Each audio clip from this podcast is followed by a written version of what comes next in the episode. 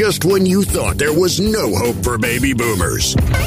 It's the Rational Boomer Podcast. Logic, common sense, compassion. Yeah, who knew? Now, here's Mike.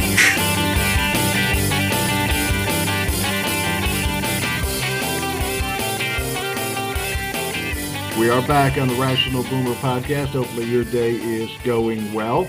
In this program, we're fortunate enough to have to to have Ed Jones join us on the program. It's always interesting.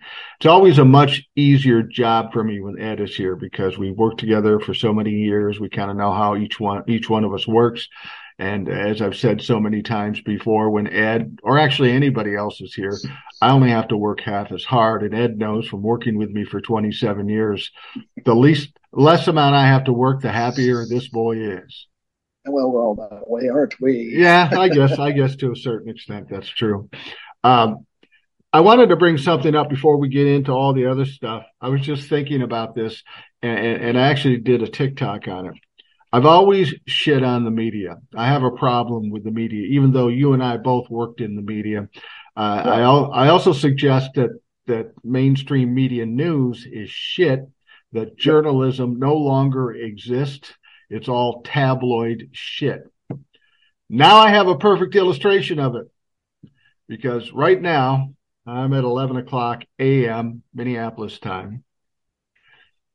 For the last couple of days, if you wanted to watch M S N B C or C N N, you'd turn that on, and you know what would be there?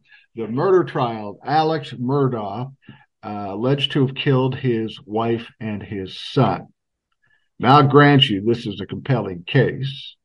It's salacious, it's sexy, it's sensational, it's tabloid-esque.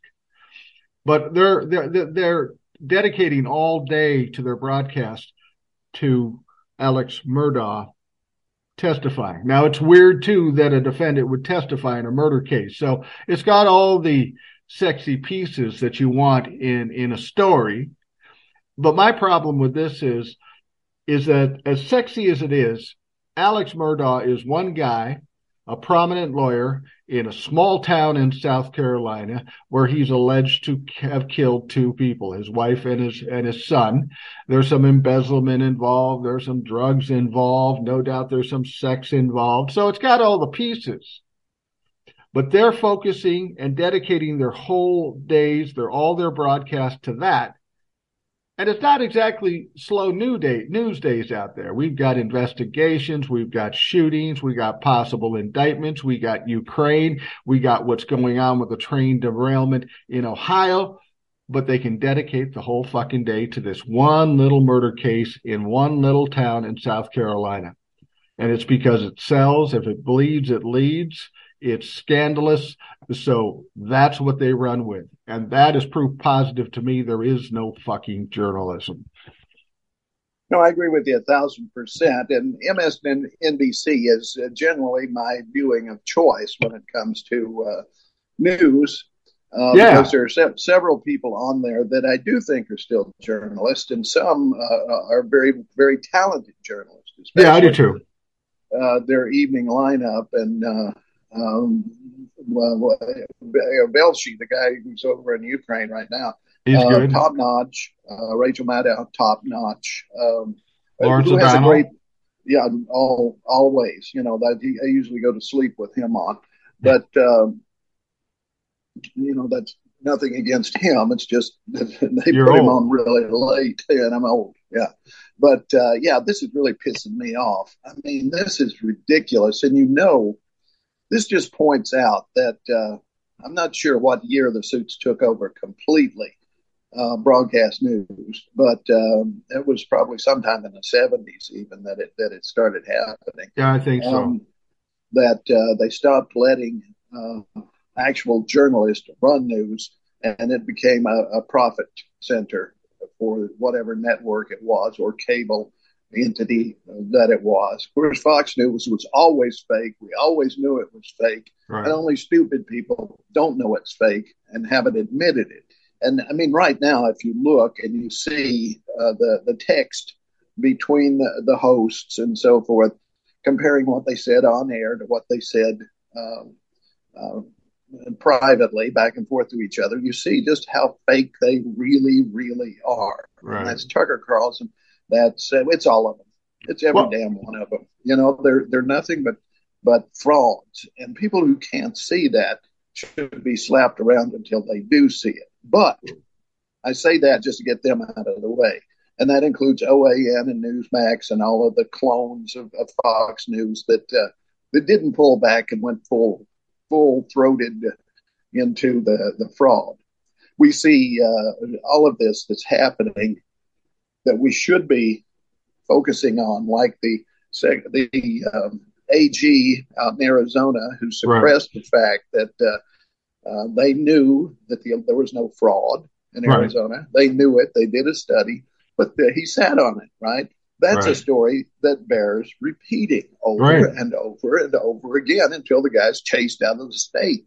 And they should be doing that in many other places. But what it comes down to, corporate media is corporate media. And if a corporation owns the media, they will use it to their advantage. And that's what they're doing right now. They're making money on this trial because people who can't watch Real Housewives of Oklahoma right now are tuned in to this thing. Absolutely. And, and and I have a theory. See what you think about this.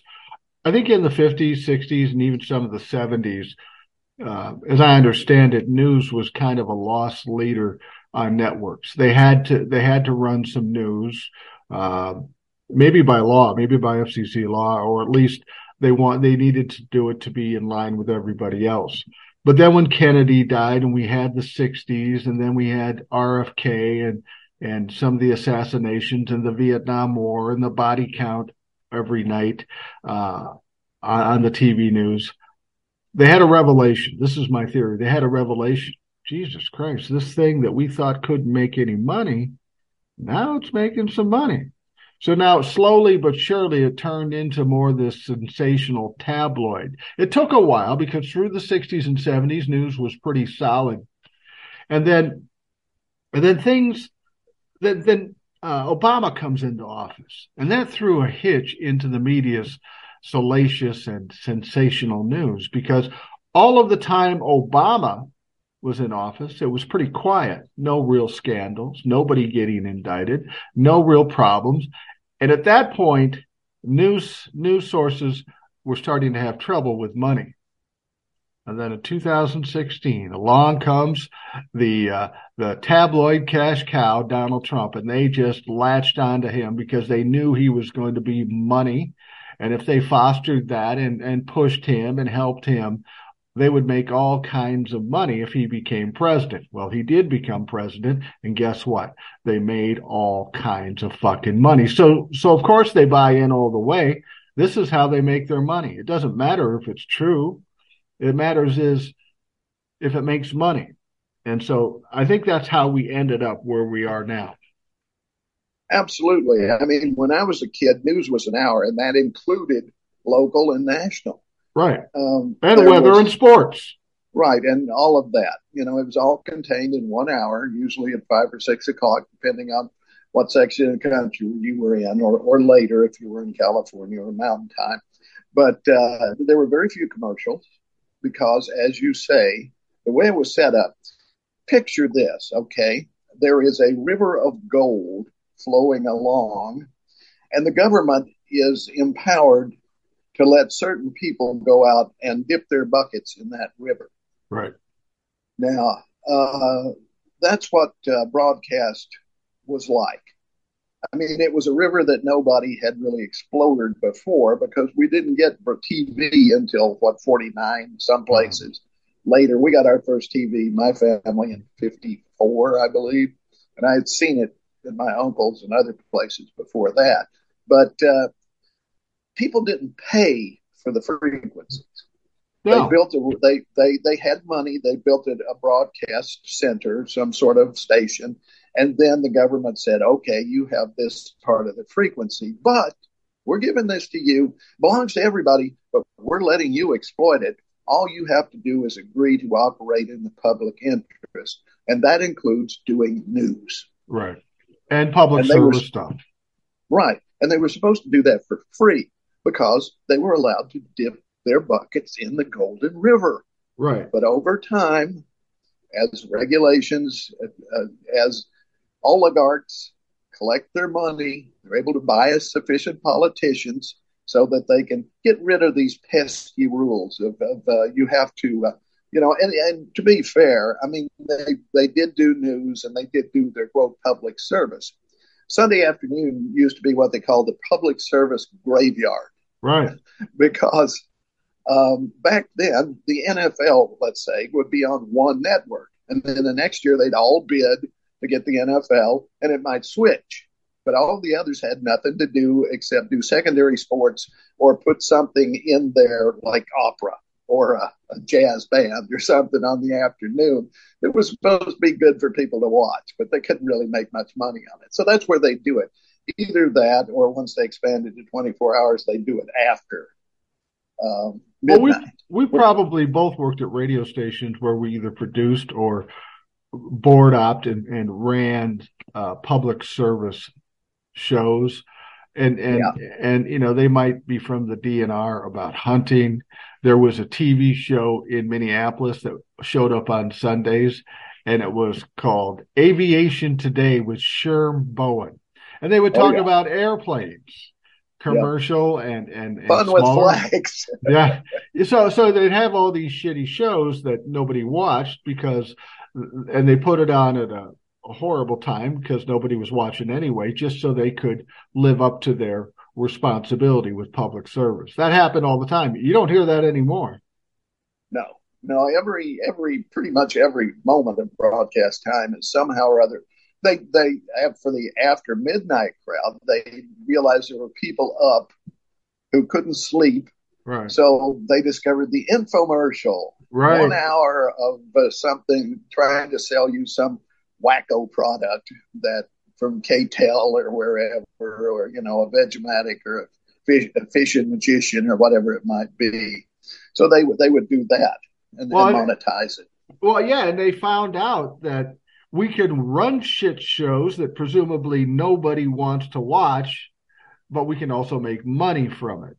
So, yeah. so basically the way they did that, I don't know if you know this, but a lot of those infomercials on radio or T V, what they do, these people would come out and sell the kitchen magician.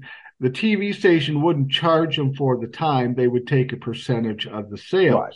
So there was no money up front, so any idiot could come sell some shit on T V, and when the sales came in, they'd have to pay the T V station whatever it is, and if it sold real well, the T V station did real well. So, yeah, it was it was just taking shit time and turning it into, once again, making an extra buck. And the churches, yeah. you know, we have the church. Well, people don't understand, churches are a big source of income to these small radio stations. Oh, absolutely. Because they pay a lot of money to be on those radio stations every Sunday because they can collect a shitload of money from offerings and stuff. It, it's the whole thing is about money and hype. And and for a while with Walter Cronkite and some of the people we saw in the seventies, we really got actual news. And now we're watching a murder trial in small town South Carolina when the fucking world is falling apart. Yeah, my first radio job was uh, was in Waterloo, Iowa, uh, daytime, A M. Mm-hmm. They played uh, the music of your life, uh, which was a format you could buy. But right. this was kind of im- an imitation of that. It was big band and the non-rock hits of the fifties and sixties and whatever, seventies. Pat Boone. Something like, yeah, pretty much.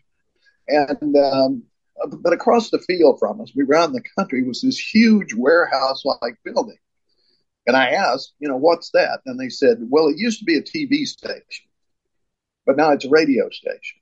And uh, all they play is religious stuff, pre-programmed, you know, that comes in on tapes. And they, it, it was a clear channel station. It blasted all in wow. all the way into Canada uh, with this stuff. So I had to take some copy over there one day. They asked me to run it over there because we were Um, we had written a commercial we were running, and they wanted to use the same one because they only had about two people working there. Right. So I run the tape over, and I go in the front door, and it's like this warehouse.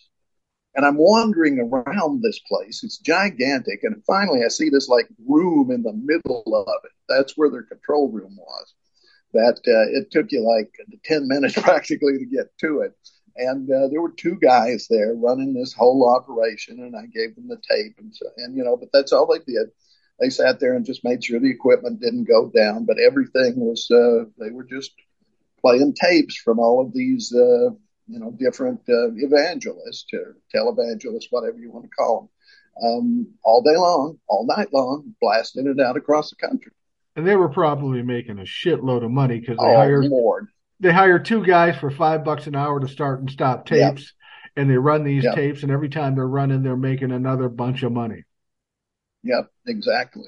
So I, I saw right then I was in the wrong end of the business. Yeah, no shit. Now, the media the media today is uh, largely responsible for the divisiveness because nobody tells the same story. So if you watch one place and you're talking to a guy who talks to another place, you can't even talk on the same level because you haven't gotten the same facts.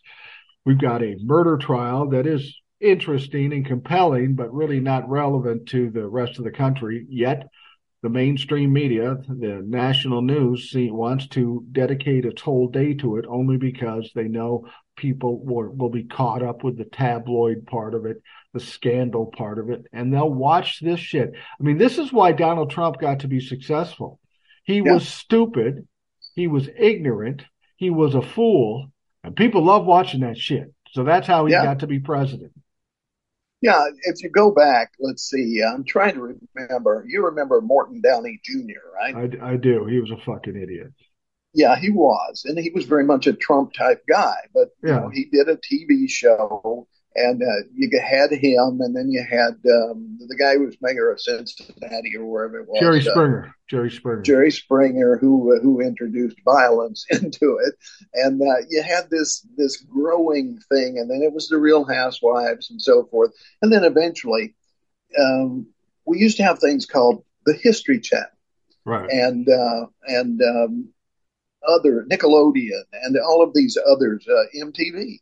Uh-huh. Um, all of these cable channels that were dedicated to niche programming, that uh, History Channel did real history stuff. And uh, um, what's the other one I'm trying to think of? They had opera and jazz and all that kind of stuff on it, and, and plays and uh, um, Bravo.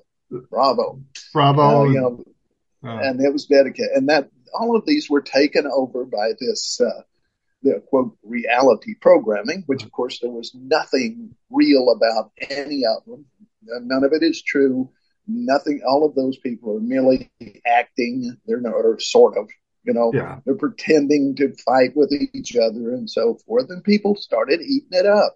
Then along, along comes Donald Trump, and he creates this, or they create this persona for him of this successful businessman on The Apprentice and so forth. And uh, it was fake. He was not a successful businessman. Nobody got a job. Uh, that, there was no, uh, even the elevators were fake. I mean, everything about it was completely fake, but they created this image of the successful guy, and uh, and then threw in the violence and everything else they could possibly think of.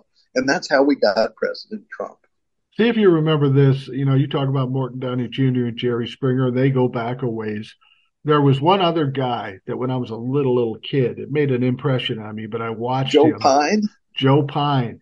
Because, yeah. you know, this was like the sixties, and he would do yeah. his show, and he'd yell and swear at people, kick them off the stage. And I don't remember it as well as I should because I was like fucking eight, shouldn't have been watching it anyway.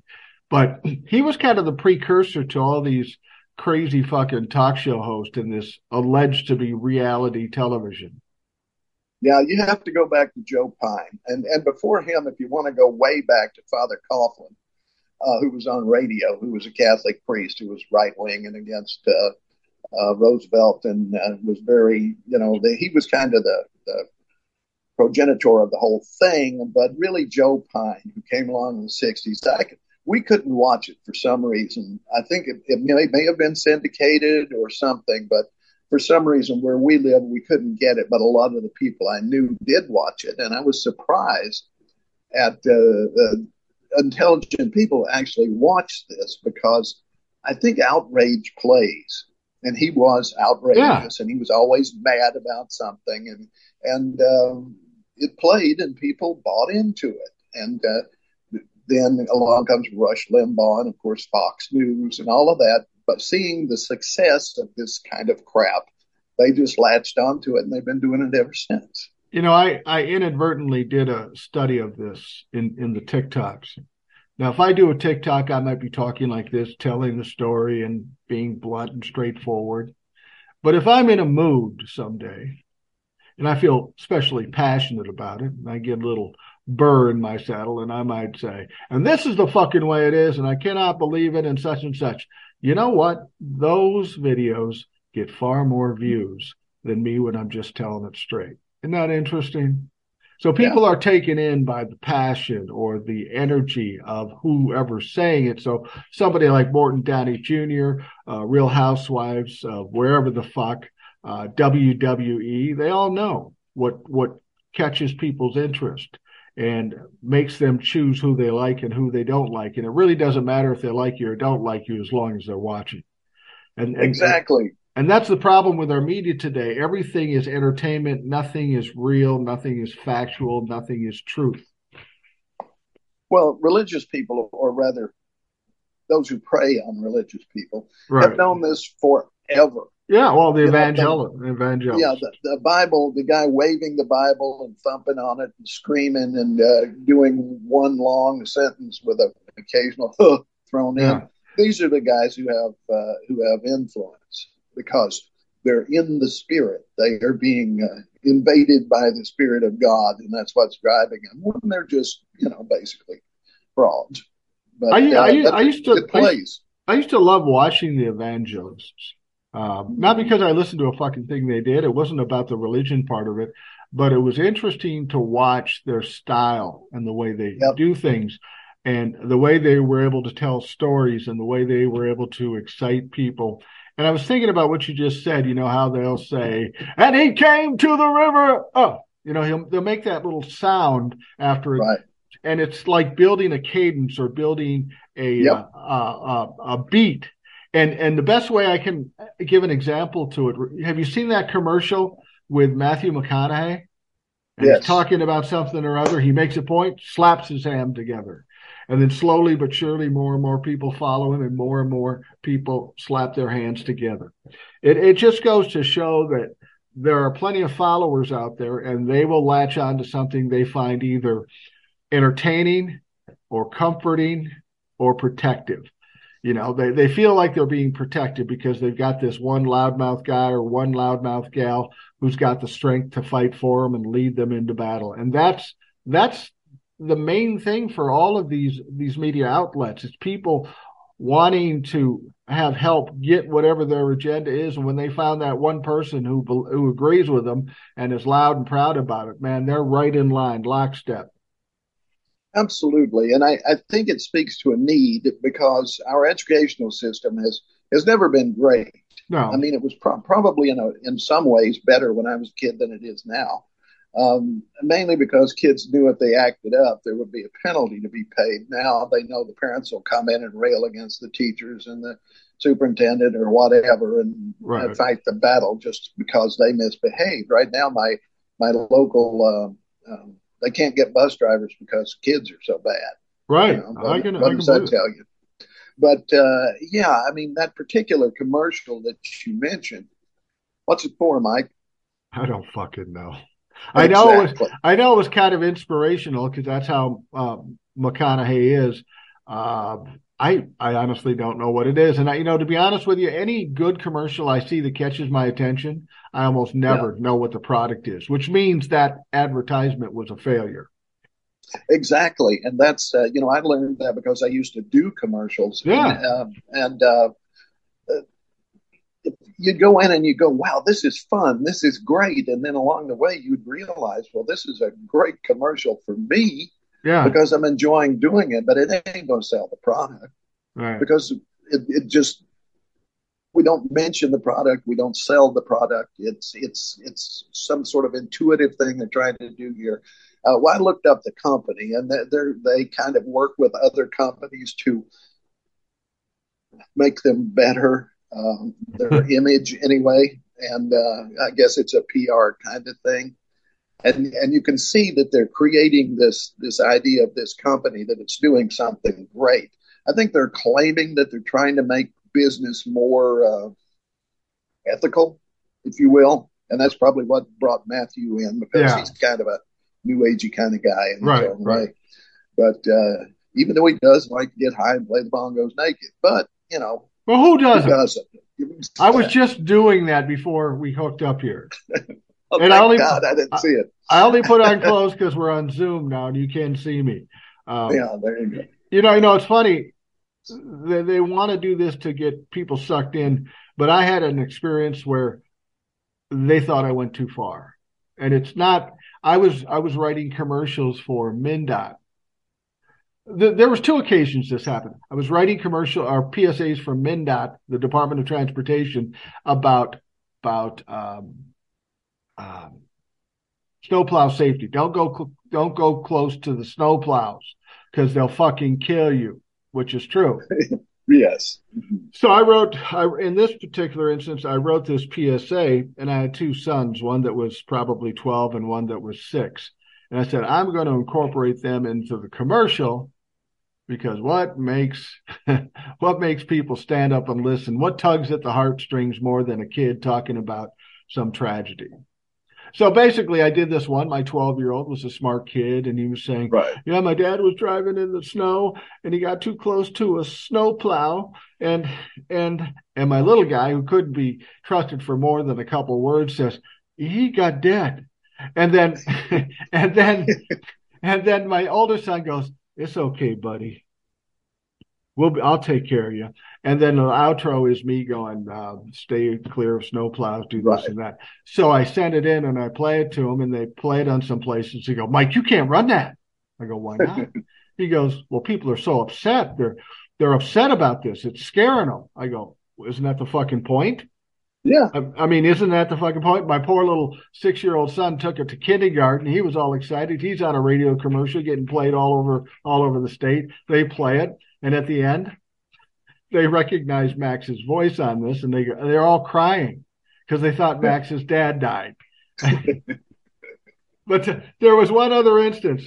Now I'm just blowing my own horn, but what the fuck? It's my show. Um, I had this wealthy client, and he was very liberal, and he hated the lottery, okay? Yeah. He hated the lottery. And he every year he paid somebody out of his own money to do spots against the lottery, and he paid a lot of money for it. And I said, "Dude, I, I can write those spots for you." He said, "Yeah, no." He didn't think I could do it. And I said, he said, "Yeah, no, I, I, I can't. I can't." I said, "I'll write them for you. If you like them, run them. You don't have to pay me anyway, so I don't care." And so I wrote these, and, and I did something similar. I used a kid and, and had a mom sitting there talking to a son, and, and the son goes, "Mom, I really want these cool tennis shoes." And she goes, "You know, I can't afford those. Those are expensive. We don't have that kind of money." And she says, "But you know what? I got these scratch-off things. And if I scratch it off and I win, I'll get you the tennis shoes."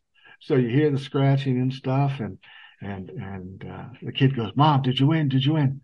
"No, honey, I didn't win." And he goes, "Oh man, now I can't even have the the, the bad tennis shoes because you spent it all on scratch offs." So my guy liked it. He put it out there. It went on one radio station, and there was a shitstorm. The lottery was calling and complaining, and and and the radio stations were all talking about it in the morning. "Oh, the lottery's mad. They might sue somebody." It was on all the talk T V shows, and my guy calls me up and goes, "What the fuck did you do?" I said, "I did what you asked me to do." He goes, "But it's going wild. Everybody's mad." I said, "Dude, isn't that what you wanted?" I said, "How much money did you spend on advertising?" And he told me a figure. It wasn't a lot of money. I said, "Well, you were on every fucking morning show in this town today. You're on every afternoon talk sh- show on T V today. You're getting a lot of fucking advertising for free for nothing, and that's thanks to me. So you're buying me motherfucking dinner." But, you know, that's that's the thing is they, they want it. They they want it something that's going to grab you, but they want it still kind of light, you know. They want it fun and kind of scandalous, like Teresa Giudice tips over a table. Oh, my God, that's what we talk about for a week. Yeah. And that's what's happening in the T V news, too. Yeah, Some well, kind I of got, scandal. I, I got to throw in because I got sure. in trouble for it. I don't even know if they said anything to you or not, but uh, I got called in on this one. Um, we were, Mike was doing a traffic report every ten minutes. Right. I was doing, I was playing music and doing news and that sort of thing, you know, so I was working my ass off and he's coming on every ten minutes and doing a minute. Right. And True. depending, yeah, depending on the time of day, maybe there's nothing happening. True. So he's got a, he's got a riff for two minutes about nothing. And and he might throw in an announcement about a road closure or something right. like that. But he's he's got a riff, you know. Yeah. I mean, uh, it's it's like doing play by play, really. That's exactly right what it was, and that's how I looked yeah. at it. But one morning we were talking, and I, I just, you know, to help Mike out, I guess, or just because it's what you do on the morning show, I asked, "What's the weirdest thing? Have you ever seen? Do you ever see weird stuff? Because you're looking at all these cameras. I'm assuming you can zoom in." Yeah. Uh, yeah. And one of the things you mentioned was a guy playing with his flute. And I, all I said was, I hope that's a euphemism. Yeah. Phone starts ringing off the hook. And, you know, of course, most of it was just people laughing their ass off. Yeah. But, uh, you know, a couple of them, you know, from the school district, uh, maybe it was, uh, um, you know, you know, the school board or somebody, some people were. Well, we shouldn't be talking about flutes. well, well, we we did see some weird things. I mean, um, there was the story of the guy who was on foot along the highway carrying yeah. a A K forty-seven or some assault yeah. rifle, but he was also completely nude, which was yes. which was kind of weird. There was an occasion, I can tell this on the podcast because this is my show and nobody's going to shut it down. We had these cameras and we could overlook a uh, Uh, a ramp, a meter where cars are right. stopped. And it was the summer and there was this convertible and there was a guy and a woman um, sitting in the front seat of the car. And apparently the guy had dropped a crumb between his legs because the woman was bent over helping her find that crumb, if you know what I'm saying. And I think you do. Yeah, you yeah. saw some weird shit out there. For sure. But anyway, I didn't uh, report it though. If I would, I would have got fired. Well, there's that. You know, you have to you have to uh, edit yourself sometimes. But, well, don't uh, you, don't you think don't you think that that is a large part of the reason for the success for the Republican Party over the Democratic Party? They understood what played, the outrage, the yes. I mean, they took the most minute things, expanded on them, and exaggerated them on them. They're doing it now uh, just to try to create a story that will somehow take over the narrative. And in a lot of cases, that worked for them, especially during Donald Trump's administration.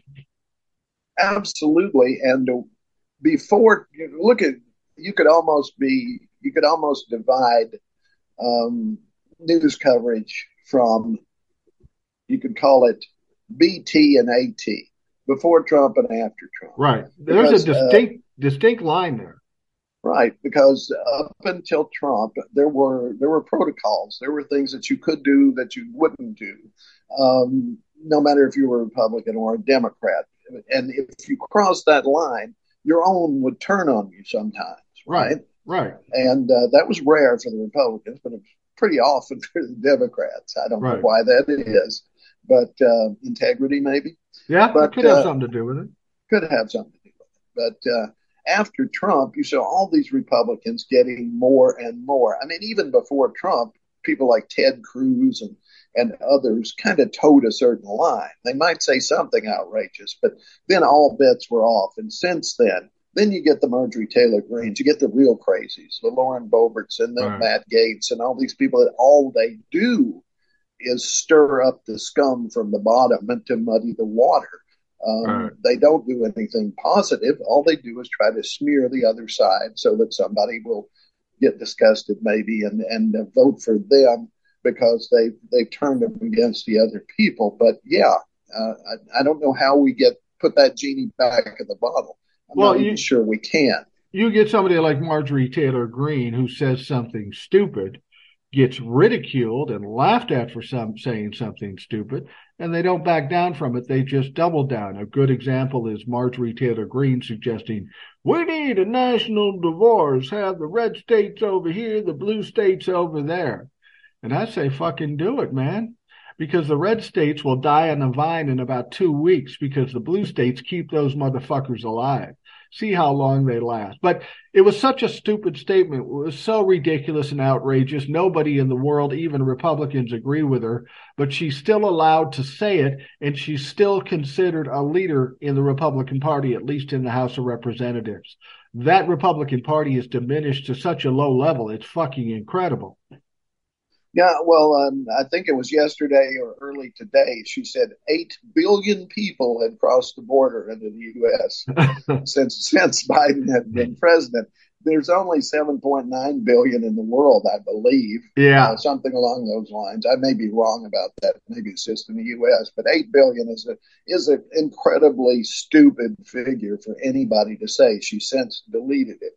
But one thing I do want to say, and this is cautionary to everybody who's on Twitter or Facebook or uh, whatever social media platform you're dealing with, um, when you see Marjorie or Lauren Boebert or uh, uh, any of these right-wing mouthpieces say something, just delete them. Yeah. Just block them. Yeah. Because if you answer that, if you put a comment on that, all you've done is just send their message along. And uh, people will read that message. They won't read your comment.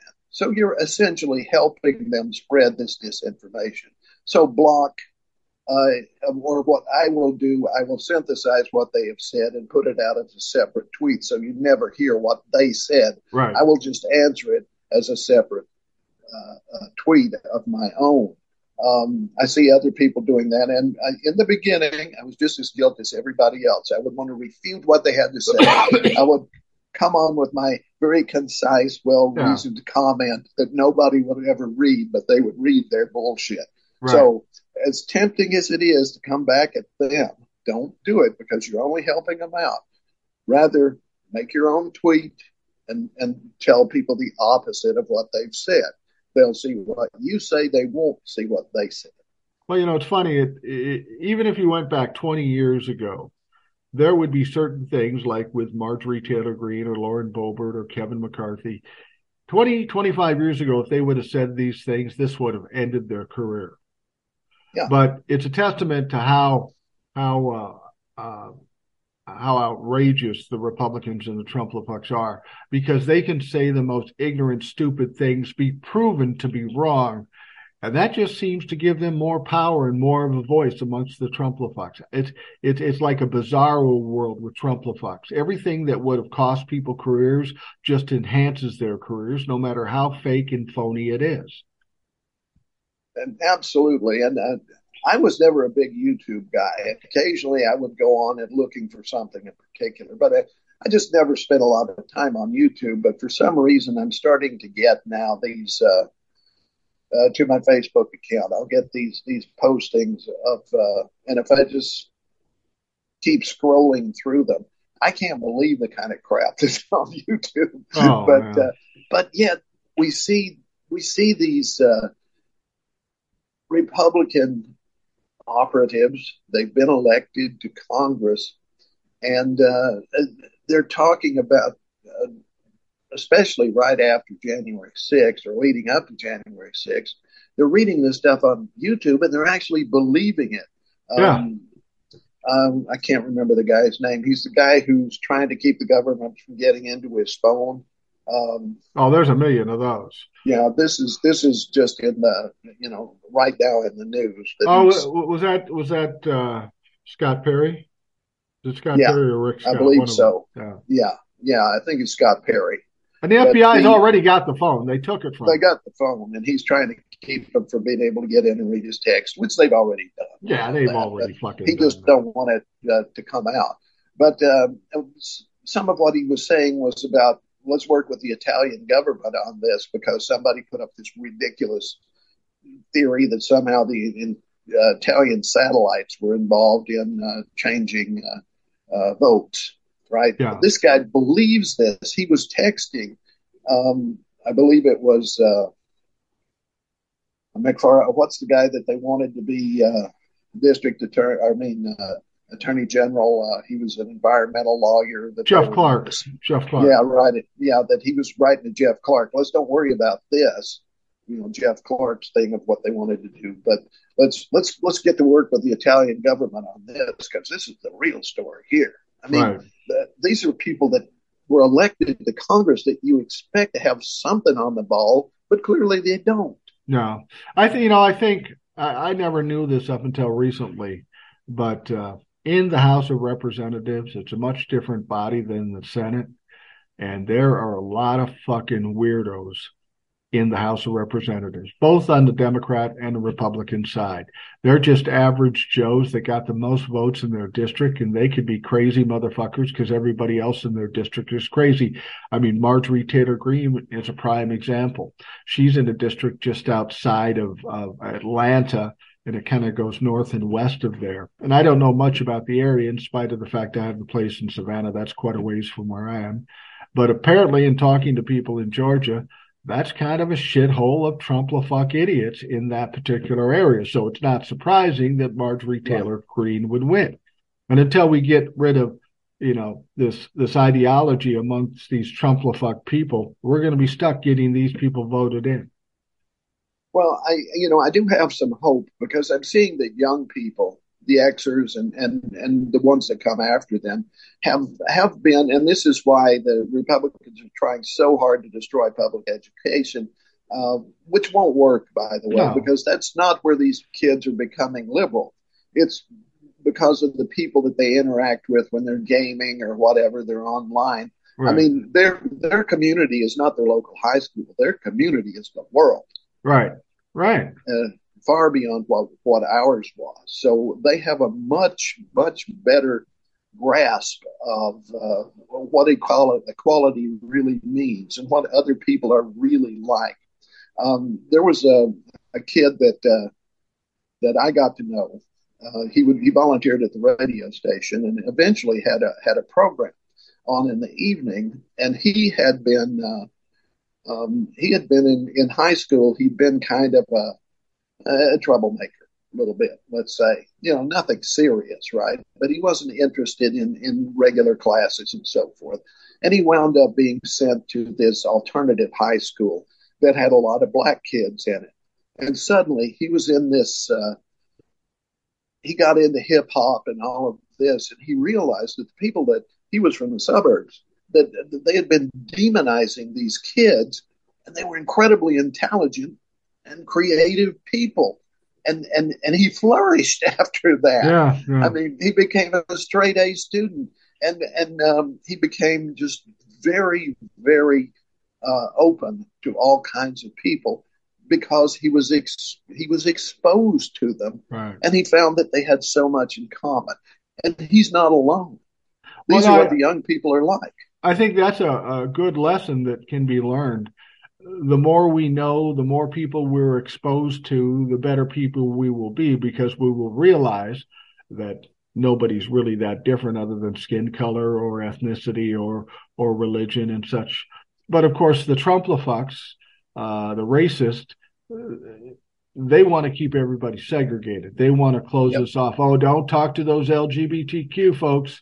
They'll rape your kids, or... Or, or people of color, they'll rob your stores, and they perpetuate these lies strictly to keep you segregated, strictly to keep you undereducated about the world at large. And uh, that's what people have to understand. Go out and experience stuff. Just talk to people for the sake of being people. Don't don't walk up to somebody and say, "Oh, is that a Jew? Is he black? Is he uh, is he gay?" Who fucking cares? They're people, man. And once you open yourself up to that and meet people, you realize the only thing that the, differentiates somebody who you like and you don't like is whether they're an asshole or not. Color be damned. Ethnicity be damned. It doesn't make a difference. It's about the content of your character, if you will. And if you hate somebody, regardless of color or race or anything like that, uh, it's it's because of who they are. And you shouldn't like people only of a, a certain race because those are the only good people, because we know that's not fucking true. You got to open up. And racists in this world don't want us experiencing other people or other other cultures. Absolutely. But your point's well taken about the House of Representatives. Once upon a time, and people forget this, the House of Representatives was a fairly reliable Democratic stronghold. The reason for that, blue collar unions. Right. That's why, because uh, these people knew that uh, power lay in organization, in standing up to uh, the oligarchs and so forth, and uh, that they had power at that point. Uh, and then along comes Reagan, and that all goes to hell. Right. And uh, and and state governments uh, follow the Reagan model. And uh, eventually, uh, well, we saw it happen in Minnesota. You have the uh, uh, Hormel Packing Company. They go on strike, and uh, the Republican governor sends in the National Guard as peacekeepers. Right. What they're really doing, of course, is allowing the uh, Hormel to hire replacement workers without hassle, and they break the strike. Yeah. And that, that that's what's been going on. And gradually, as uh, what attracted working people to the Democratic Party no longer found that there, then they started falling into the cultural area. I mean, the cultural warfare thing that the Republicans are so good at.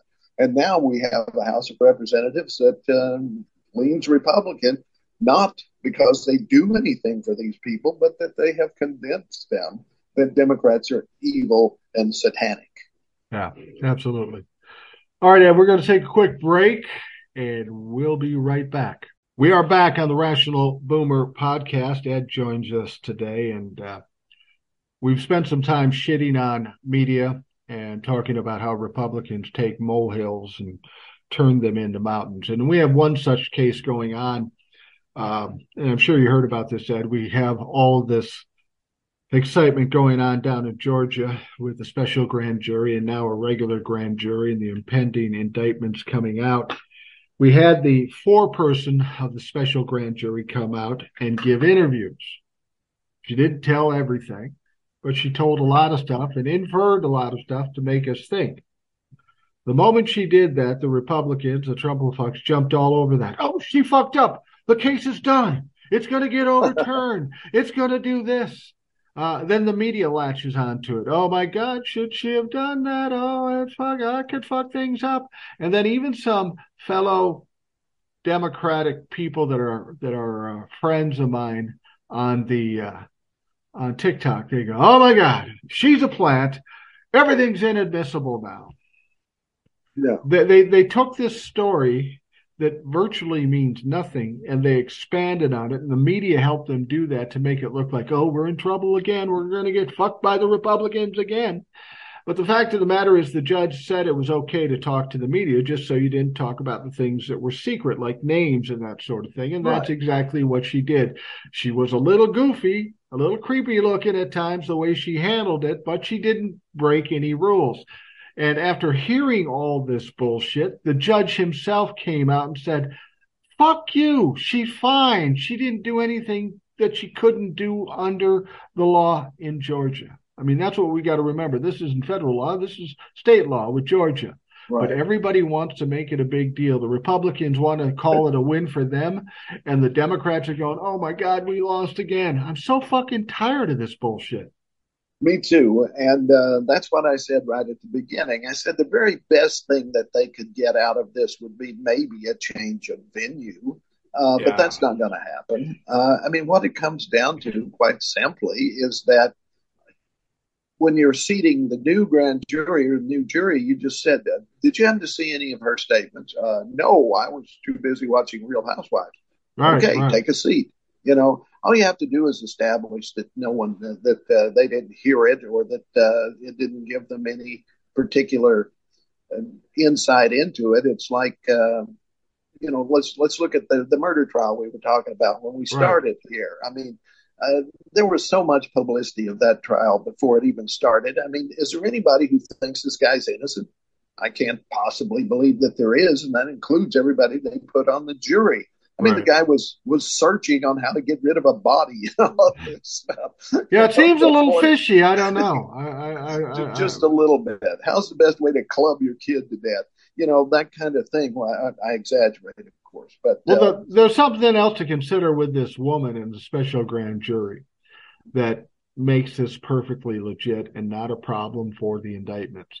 The special grand jury, where she was forewoman, doesn't even have the authority to issue indictments. No. It has to go to the regular uh, uh, grand jury, which he's not a part of. Secondly, that special grand jury, now that they finished their report, they no longer exist. Yeah. It's gone. It evaporated. So they could never send out indictments. They are now evaporated. So it really has no bearing on the cases going forward. She did exactly what she could do under the law in Georgia and according to the judge. But everybody wants to turn this into clutch my pearls. Oh, my God, what's going to happen? Whether it be positive for you or you Democrats that are scared, settle the fuck down and stop listening to people that don't know what they're fucking talking about. Well, this is the thing, but uh, the, the one concern that I do have, and it's not a big concern, is that, um, of course, the Republican lawyers, lawyers for all of these people will find out, file all of these appeals and all of this kind of thing. Then we'll junk things up for a while. But if you have a judge, like you just pointed out, saying, well, there's nothing to this, you know, go peddle your papers. As long yeah. as you have judges that will do that, then it, it's not a problem. You know, you know that they will appeal all of this. Any conviction is going to appeal all the way to the Supreme Court, which is unfortunate. But um, they do seem to be able to turn stuff down. Now, let's see, what was the one they turned down the other day that surprised me? Um, well, they I can't they, remember. They turned down. Well, one one court case was that um, Donald Trump was trying to avoid testifying in another lawsuit, right. and uh, they said, no, you got to testify. He keeps losing these, these these cases, and no matter what the reason is, they're always going to try to appeal these things, and they're always going to fail. All it does is buy them a little bit of time, and as they get deeper into this and people get hip to the fact that it's all about delay tactics, they start running through these courts, courts really quickly. I mean, Mike Pence's claim why he doesn't have to testify in front of the D O J is so fucking ridiculous. It's yes. it's unbelievable. He's going to have to testify. And now we see that uh, Jack Smith has, has subpoenaed Jared Kushner and Ivanka Trump, which is interesting because yeah. we know we know the D O J starts at the bottom and works their way up to the top in an investigation. And mm-hmm. to be honest with you, Jared and Ivanka, that's pretty much the top, save for Donald Trump. So yep. we're coming to the end there. And they're probably going to testify. They've already testified in front of the January sixth committee. How can you how can you argue that it's privileged when you've already given the information to the January sixth committee? It's crazy. Right. And um, also, I, I think we have to realize that because they gave that testimony, it's on record. Right. Jack it's Smith already there. Can, can look, and, and then he can look at a lot of other testimony that maybe contradicted that. So now he can go to Ivanka and say, well, you testified this, but we have nine thousand people saying the opposite was true. Right, right. Now, uh, I, right now I could send you to prison for perjury, but uh, if you want to work with us, it'll be your dad. He doesn't have that long to live anyway, and he's kind of an asshole. So um, why don't you turn on him? Well, that may be the very reason for them to testify, as much as even over and above per, perjury. I'm willing to bet there are some laws broken by Ivanka and Jared Kushner, especially Jared getting that two billion dollars. I don't know. It's just me, but that seems fishy. But they might get them to throw Donald under the bus, if for no other reason that they do it before Donald does it to them, because Michael Cohen yeah. and other people have said as soon as he gets indicted, he's throwing everybody under the bus, even his own family members. They fucking surely know his behavior and his M O. So it may make sense to younger people with kids and a future to throw him under the bus, sacrifice that motherfucker because he deserves it, and to save themselves. Well, I remember it being reported, and it might have been from, I believe it was from Michael Cohen, who has no reason to lie anymore. I mean, he, no. he went through he went through jail. He's really pissed off. But uh, he says Donald told him in, in relation to some case or other that might come before uh, where somebody might have to do jail time. He said, make sure that it's Don Junior and not Ivanka because he can handle it and she can't.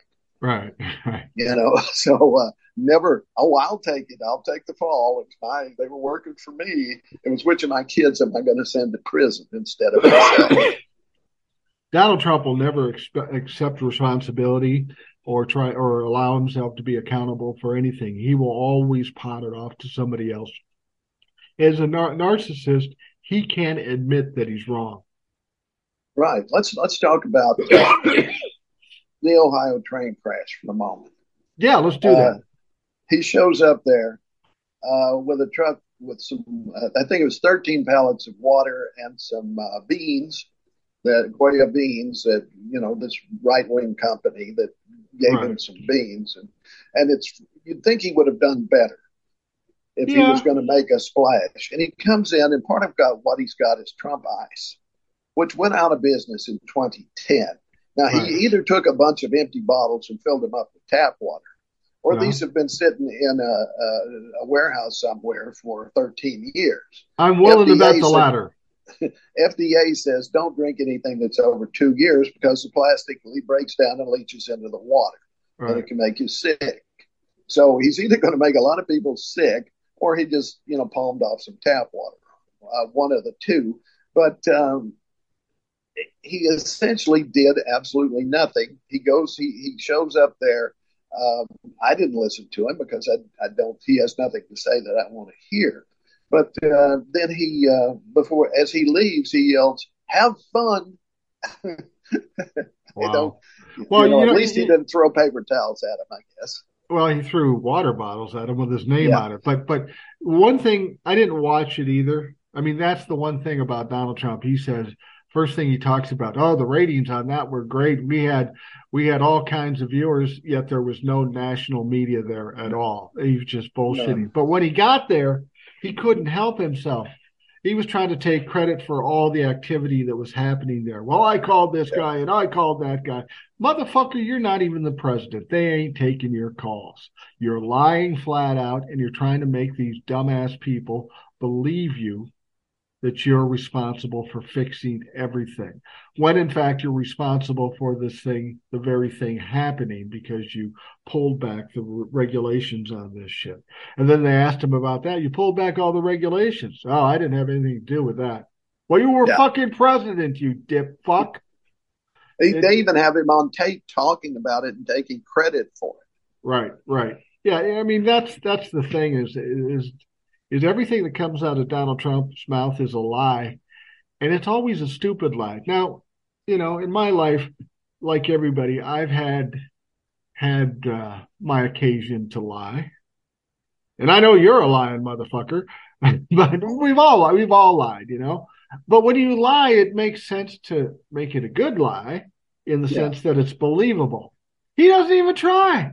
He Not pulls anything more. out of his ass, says it like it's real, and expects people to believe it. It's just fucking nuts.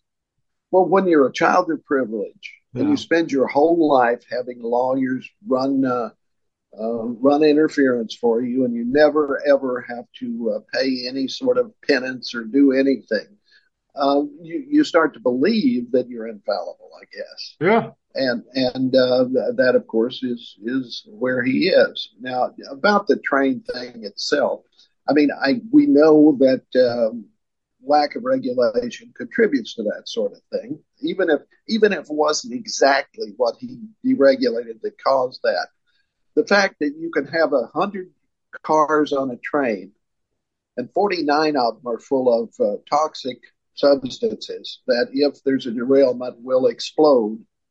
It's not designated as a dangerous train unless you have fifty-one cars out of that right. one hundred. Right. So if it were me, if I were allowed to be king, and I'm always open to that. Yeah, point, I am too. You know, if you want to designate me the uh, philosopher king, I, you know, I've got other things to do, but I can give you, you know, a couple of days a week.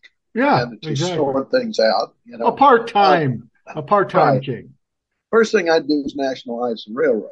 I mean, this is infrastructure. It's no different than an interstate highway, in my opinion. So just nationalize them. I mean, these guys have been making money for two centuries practically, and uh, big money, because they got there first. Well, you got enough, guys. No more. Yeah, we're taking them over. We'll give you a, we'll give you a million dollars for each one. Other than oil and gold, the rail industry is where the the the the, the power barons are. And that started in the Old West. Yeah, even before. Yeah, yeah. It's it's the Old East. The Old East. That's some old shit. So, yeah. um, you know, the Republicans are always making these comments. Why isn't Joe Biden in Ohio? And uh, Buttigieg, the transportation director, was there. They go, oh, yeah, he showed up, but Joe Biden didn't show up. Well, there were hundreds of derailments during Trump's administration, which he never showed. Not one. You know how many presidents have shown up at train derailments in the history of this country? None. I guess none. None. None. You know how many depart- uh, directors of the Department of Transportation have shown up at derailments? One, Pete Buttigieg. So to yeah. be spewing this stuff out like Joe Biden should be there. He had a little something more important to do, like go to fucking Ukraine and go to Poland and shove it in Vladimir Putin's face. As much as this is serious in Ohio, and it is, Ukraine's a little more important in the sense of the lives that are at risk. I mean, what's going no, on in, in Ohio is a fuck up by the Republicans, so they need to fix it. Exactly. The uh, I looked it up uh, a couple of weeks ago when this first happened. We have had, on average, over two thousand train derailments per year for the last fifty years. Really? I had no yeah. idea. Yeah, and neither did I. But it happens all the friggin' time. The big problem is the infrastructure. The rail system itself is really old. I mean, some of the cross ties were laid in the Old West that right. are still being used. You know, my wife and I took a train trip from Minneapolis, from Chicago, actually, out to uh, Sacramento, cross country. And uh, we had to stop quite often. Uh, the Amtrak train we were on had to pull off under a siding while some other train went by. Uh, so this shouldn't happen.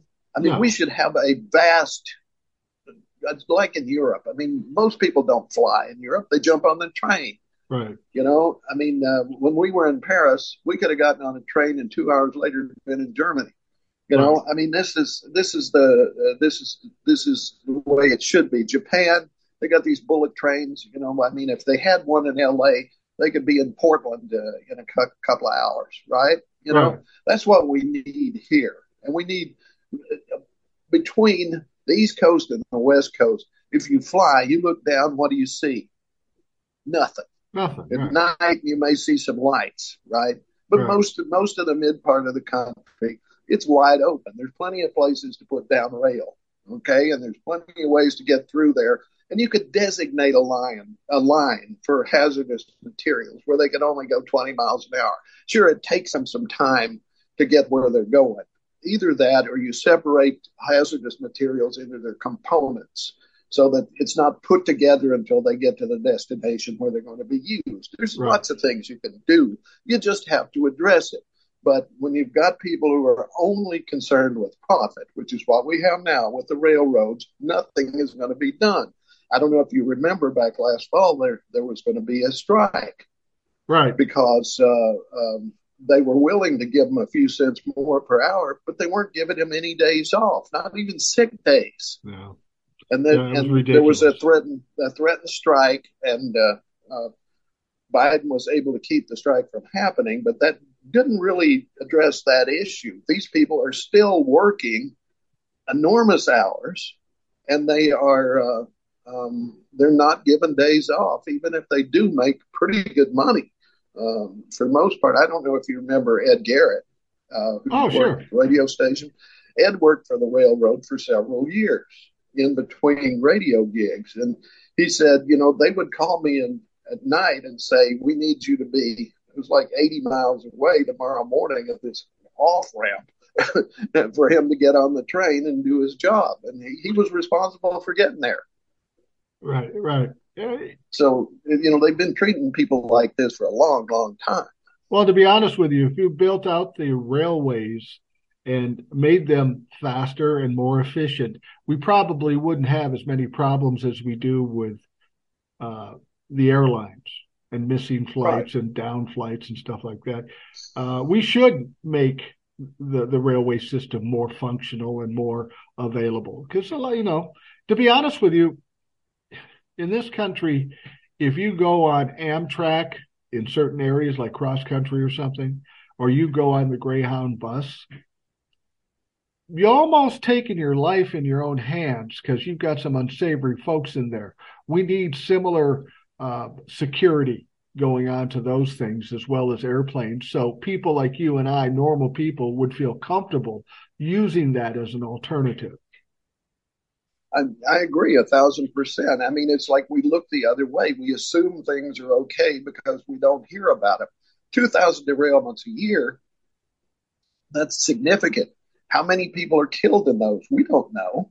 No. How many communities are poisoned? We don't know because we don't hear about it. I mean, this one was uh, this one got some publicity. But, uh, you know, what about that plant that blew up not that far away from a metal, some sort of metal processing plant exploded and right. was on fire and burning? I don't hear anything more about that. Do you? No, no, you don't. And again, that's that can be attributed to the national news, and I use that term loosely. They only that that's one of the things we've seen since Donald Trump was in office.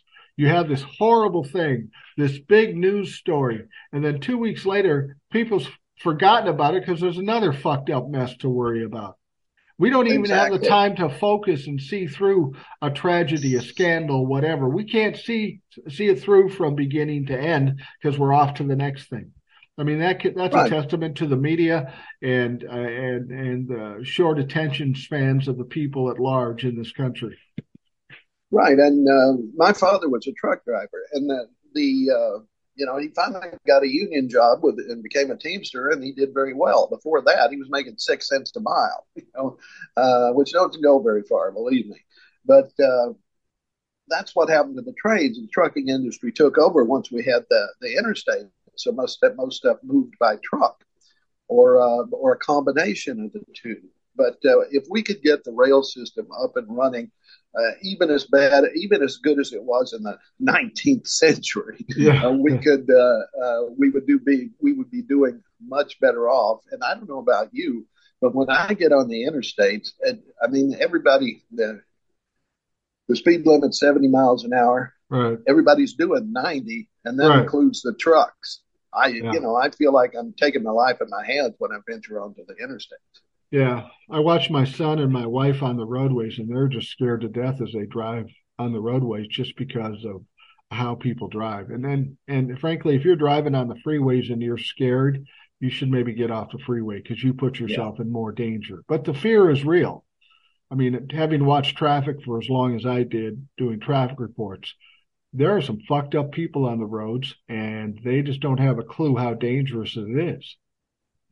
No, and I... Uh... We really need to look at our infrastructure. We really need to get the money out of it, so to speak, and make get back to the point where we're looking at the best practice, the best way of doing something, not the one that will give the most profit, most profit to the people who own the train. Yeah, yeah, exactly. Exactly. I want to bring something up real quickly because it involves you. I just got a note on TikTok.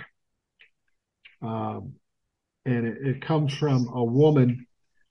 I don't know her name, but it, her, her title on TikTok is, I'll spell it out because I, I don't know how to pronounce it, S E H N E F U L. Um, but this is what she says.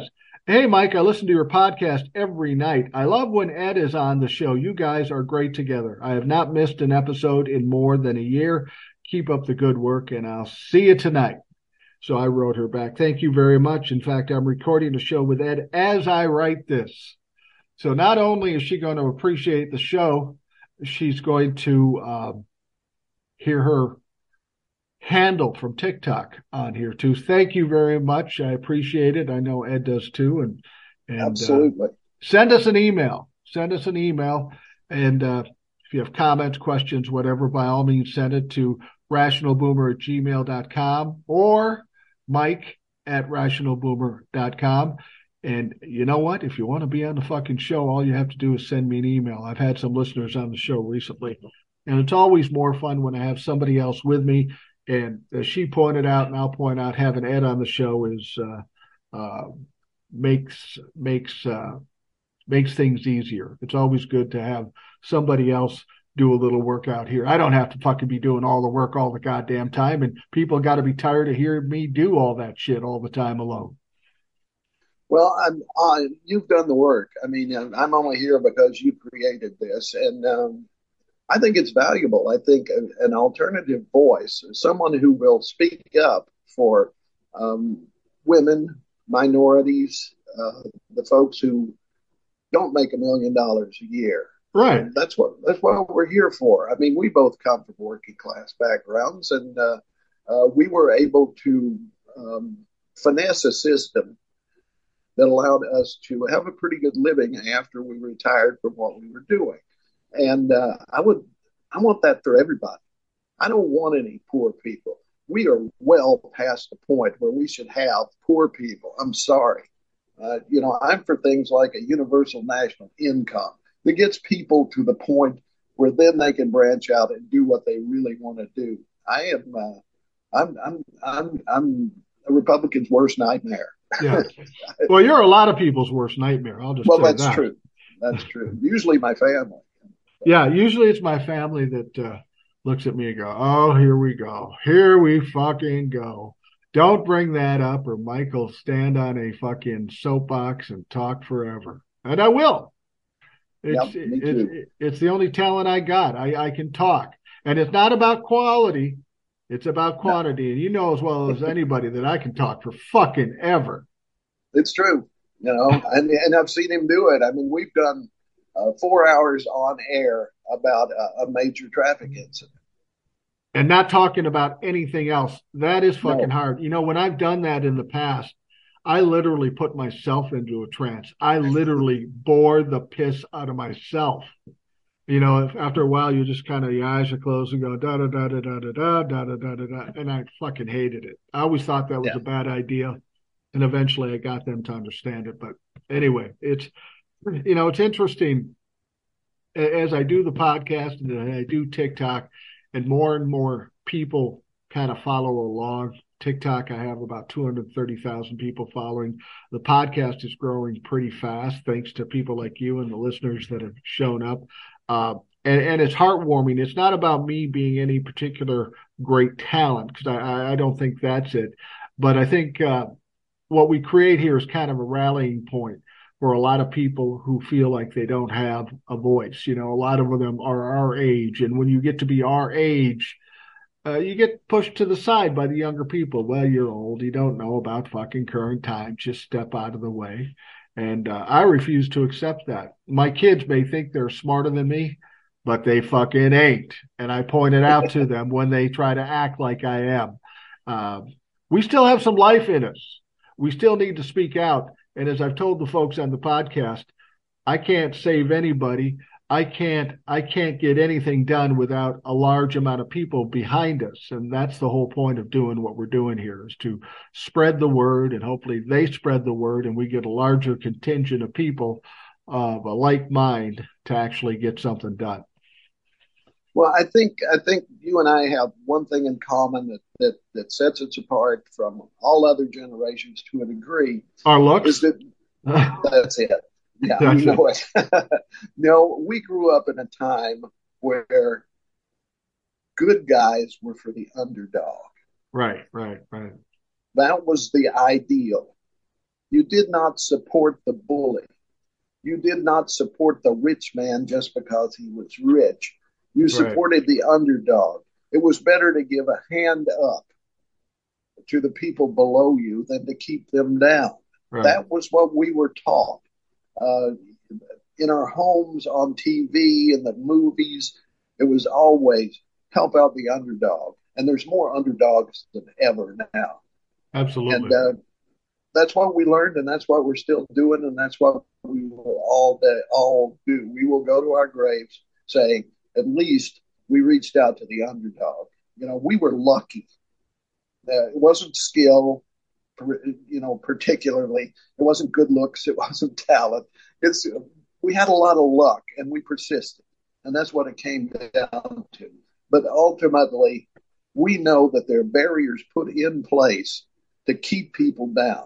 And we're doing our best to get rid of them. That's all there is to it. Yeah, absolutely. And I, I can I can attest to the fact that uh, good looks and talent and intelligence had no bearing on any success I've achieved in my lifetime. It's all about putting your nose to the grindstone and keep pounding on people until you get something. And and so, uh, you know, that I do, do you think that people like you and I, Ed, where I'm in my sixties, you're in your seventies, uh, you wonder if it's some psychological study. Are we looking to set up our legacy, meaning we know all the bad shit's going on and we've gone through our bad shit, and now as we're on our way out, so to speak, we we feel this compulsion to try to at least do something, whether we're successful or not, who knows, but do something to try to make things better before we're out of commission, so to speak. Absolutely. I am grateful. I mean, I started out, I was, I spent my first, let's see, till eighth grade, I lived in a house in a holler that had one running faucet in the kitchen, no indoor bathroom. Right. And, uh, and you know, here I sit in, in the ritzy area of town, um, and um, I have an income that's, you know, it's, it's not substantial, but it's definitely uh, more than most. Yes, it's sufficient and more than sufficient. Right. And mostly because I was a, I had some opportunities that I took advantage of that, let's say, a black man from a similar black background would not have had. A woman from a similar background would not have had. So I'm grateful, and I need to pay it back. Well, yeah, absolutely. I mean, when I was at a certain age, uh, just starting out, and I had kids and I had a house, Uh, based on not having finished college and not really knowing what to do, I was really scared because I had no idea how I would ever be able to be in a position to give my kids what they need, to be able to retire and relax and, and enjoy life for even a short period of time. Uh, but after all that time and all that struggling and all that juggling, somehow I've gotten to a similar place. I'm comfortable. I'm stress-free. I've got a sufficient income to do the things I want to do. But but it causes me uh, uh, some pause when I walk around and I just look at people. I'm not even talking to people. And I'm trying to imagine in my mind, wherever they are in their life, what kind of struggles they're dealing with. And they all are dealing with struggles because we all do. And I'm thinking, God damn it. I'm sixty-two, and I know how much time I wasted worrying and being scared and not knowing what to happen, but here I am where I am, uh, and I wasted a lot of time worrying. I should have just focused on doing. But I look at folks, especially the younger kids who maybe don't have the opportunities that we had when we were young, and it just pains me, pains me to think that what these people have to go through. People say, don't you wish you were younger? Fuck no, I don't want to go back and relive that stuff. I have a lot of great memories, but I know there was a lot of struggles. I don't want to go back and redo it. If there's reincarnation, uh, and God says, you want to go back? Nah, I'm good. I'm good. I did it. I don't want to do it again. So I feel for the young people and the elderly people that aren't set up quite as well as maybe you or I are, and they are struggling. And I think it's absolutely Uh, sad that people have to live that way. And and I, and I feel like I, I've got to do something, but I don't have tons of money just to hand out. So maybe this is my one shot to do something, however little it might be. And I'm there with you too. I mean, it's uh, there are people less fortunate than me, than me that didn't have the opportunities that I had and, and won't. And, um, I want to do something so that uh, perhaps they can have a little quality of life. They don't have to be rich, but they need food on the table. They need a roof over their heads. Their kids need to be educated.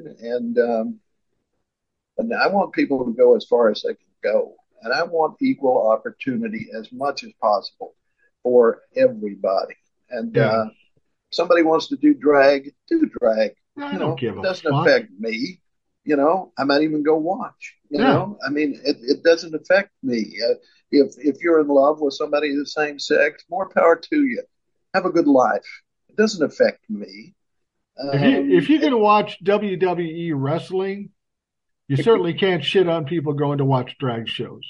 That's right. They're, they're different, but they're similar. It's all about fantasy. It's all about uh, uh, role-playing or cosplaying or whatever you want to do. It's just it's fucking entertainment. Shut up about it. You know, if I had kids, I'd rather leave them with a drag queen than a youth pastor. You know. Yeah, no shit.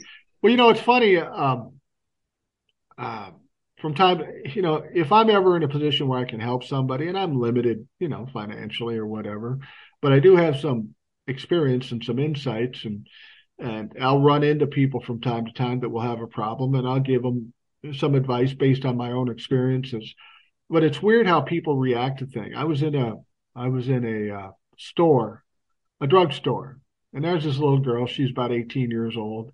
Very sweet girl. She she gives me shit. I give her shit, and she's she's just a nice kid. And we were talking about it. I go, what do what do you want to do when you leave here? She goes, well, I'll probably be trapped working here for the rest of my life. And I go, what? You're eighteen. You're a smart girl. No, no, no, no. You you don't need to do that. You need to be looking for something better all the time until you are done working. You need to be chasing after something. And uh, I think. Some, I was telling my wife this, and she says, you know, you ought to be careful of giving this girl advice. I go, why? She said, yeah, you know, you're an old guy talking to this eighteen-year-old girl. It might seem creepy. Well, it's not fucking creepy at all. She's young enough to be my granddaughter, and I'm concerned for her. I want her to understand that she has more potential than she's giving herself. And that's the problem. Everybody's afraid to talk to everybody. You know me, I'll talk to fucking anybody. And if it looks creepy to you, fuck you. That's not my mindset. Well, the, this is the thing. I, mean, I talk to young people all the time, and uh, boys and girls.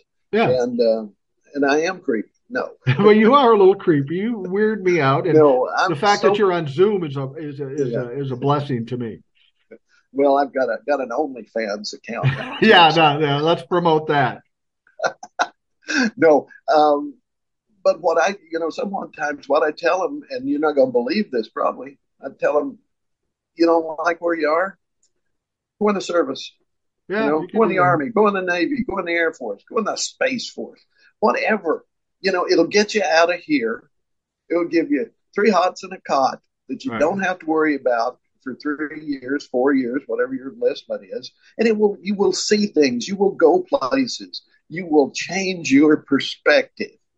Yeah. And if you're lucky, you won't have to shoot at anybody or get shot at, you know. I mean, I didn't. I was a linguist, for God's sake, you right. know. Um, and um, there's well, I, lots of jobs in there where you don't have to shoot anybody or get shot. Well, I think even beyond that is um, some people want to resolve themselves to their place in life, whether you be eighteen working in a drugstore or you be retired sitting on the couch watching The Price is Right. You feel like this is your lot in life and you got nothing left. So you sit there and vegetate or just live out this this this Groundhog's Day every day doing the same thing. What I tell people is take a chance, take a step forward. Never step back, always step forward. When you're eighteen years old, you have in your mind exactly what your life is going to be. Guaranteed, not going to work out that way. You're not going to end up where you think you end up. But if you get on the path, experience something, and maybe that something is not your answer, it'll take you to something else. And then that will take you to something else. And if you put the time in and you keep moving forward, ultimately you'll end up in the spot you belong, you'll be happy, and you'll be content. But don't be stagnant, don't take backward steps, and just keep moving forward. And if if you move forward into something that sucks, well, move forward into something better, but always move forward. That's right. I mean, um, once when I first got into radio, I had a couple of false starts, stations going out of business, uh, yeah. um, new people coming in and getting rid of the staff. It happened to me four times, you know, but um, I kept getting another job. Right. And I kept getting better because of the experience in each of those jobs. And, and you just have to keep sticking with it, and eventually if you're not a putz, you'll succeed. Right. But the, it's it's showing up is the big deal. You just got to keep showing up. And I, I think I think what people have to do too, because I think we create our own destiny with whatever attitude we have. If you have a defeatist attitude, if you think you're going to fail, you probably will fail. I tell this to people, and people don't quite always understand what I'm saying or think I'm crazy. But I've never gone into anything without thinking I was going to win. And, and I'll give you an example. Um, you know, I'd worked in radio for many years, and then the opportunity came to be a traffic reporter. Never in my life did I want to be a traffic reporter, but I had a wife, a kid, and a house. I needed to pay the bills. And I said, well, I can fucking do that. And I rationalized how I can do it. And then when I did it, I committed myself to owning this shit and being the best one I could possibly be. And that's the way it worked out. When I went into the music business, I knew nothing about music, but I said, fuck it, I can do that. And I had some accomplishments there. And the last example is TikTok in this podcast. Two and a half years ago, I said, I want to do a podcast, but I knew that in order to do the podcast, I needed an audience, and I thought that TikTok would be the best way to get an audience that I could transfer to the podcast. So I started doing TikToks, and everybody said, that's fucking crazy. You're not going to be able to do that. But I knew in my head I could. I had a vision of what would work, and and and I decided I'm not going to try to do any fans, anything fancy. I'm not going to try to game this so I can get followers. I'm just going to do what I can do, the best I can do, and see what happens. And I did that. And, and and of course, I did get a get a following. Then I did get a podcast. So it shows that regardless of what age you are, you can get an idea or a goal and then go after that goal, and you can reach it if you put in the time and you stay positive and confident that you're able to do it. And I think a lot of people walk into stuff thinking, oh, I'm going to fucking lose anyway, so fuck it.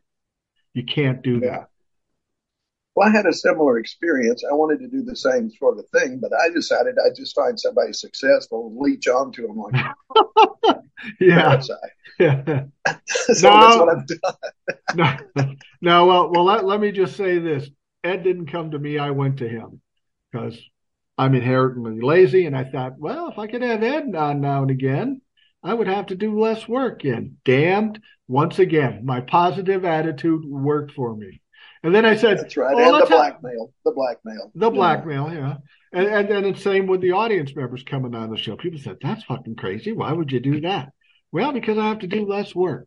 And they said, there well, and they, and they said, well, yeah, but what if you get somebody you don't, that doesn't work out? It doesn't do well. Why would anybody have a listener on?